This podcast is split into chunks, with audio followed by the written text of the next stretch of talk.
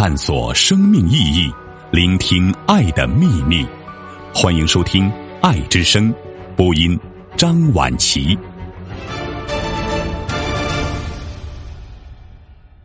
修身是做人最根本的要求。杨绛。大自然不做徒劳无功的事，那么这个由造化小儿操纵的人世，这个累我们受委屈、受苦难的人士，就是必要的了。为什么有必要呢？有一个明显的理由：人有优良的品质，又有许多劣根性杂糅在一起，好比一块顽铁得火里烧、水里淬，一而再、再而三，又烧又淬，再加千锤百炼。才能把顽铁炼成可铸宝剑的钢材，黄金也需经过烧炼，去掉杂质，才成纯金。人也一样，我们从忧患中学得智慧，苦痛中练出美德来。孟子说：“故天将降大任于斯人也，必先苦其心志，劳其筋骨，饿其体肤，空乏其身。”行拂乱其所为，所以动心忍性，增益其所不能。孟子告子，就是说，如果锻炼一个能做大事的人，必定要叫他吃苦受累，百不称心，才能养成坚忍的性格。一个人经过不同程度的锻炼，就获得不同程度的修养，不同程度的效益。好比香料捣得越碎，磨得越细，香得越浓烈。这是我们从人生经验中看到的实情。谚语：“十磨九难出好人。”人在世上练，刀在石上磨。千锤成利器，百炼变纯钢。不受苦中苦，难为人上人。都说明以上的道理。我们最循循善诱的老师是孔子。《论语》里孔子的话都因人而发，他从来不用教条，但是他有一条重要的教训。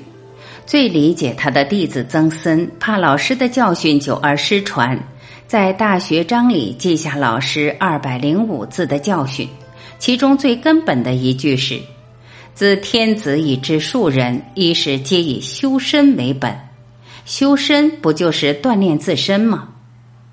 修身不是为了自己一身，是为了齐家治国平天下。平天下不是称王称霸，而是求全世界的和谐和平。有的国家崇尚勇敢，有的国家高唱自由、平等、博爱。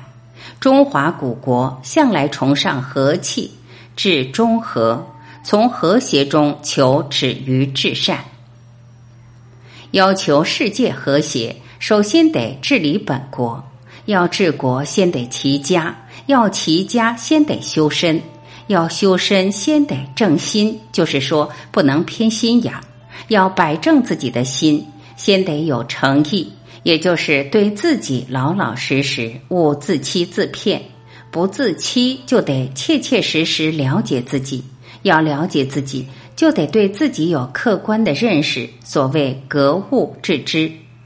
了解自己不是容易，头脑里的智力是很狡猾的，会找出种种歪理来支持自身的私欲。得对自己毫无偏爱，像侦探侦查嫌疑犯那么窥视自己，在自己毫无防备、毫无掩饰的时候，例如在梦中、在醉中、在将睡未睡的胡思乱想中，或心满意足、得意忘形时。捉住自己平时不愿或不敢承认的私心杂愿，在这种境界有诚意摆正自己的心而不自欺的，会井然警觉。啊，我自以为没这种想头了，原来是我没看透自己。一个人如能看明白自己是自欺欺人，就老实了，就不偏护自己了，这样才会认真修身。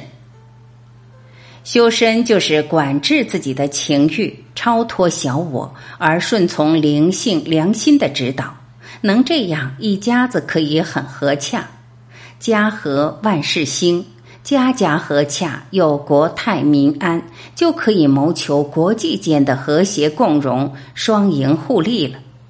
在这样和治的境界，人类就可以齐心追求至善。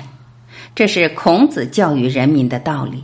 孟子继承发挥并充实了孔子的理论。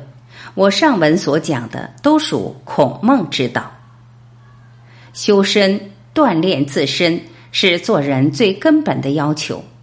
天生万物的目的，该是为了堪称万物之灵的人。但是天生的人善恶杂糅，还需锻炼出纯正的品色来才有价值。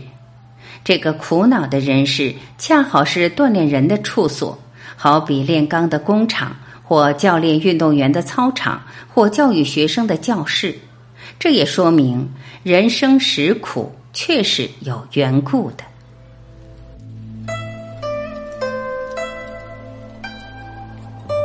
感谢聆听，我是晚琪，再会。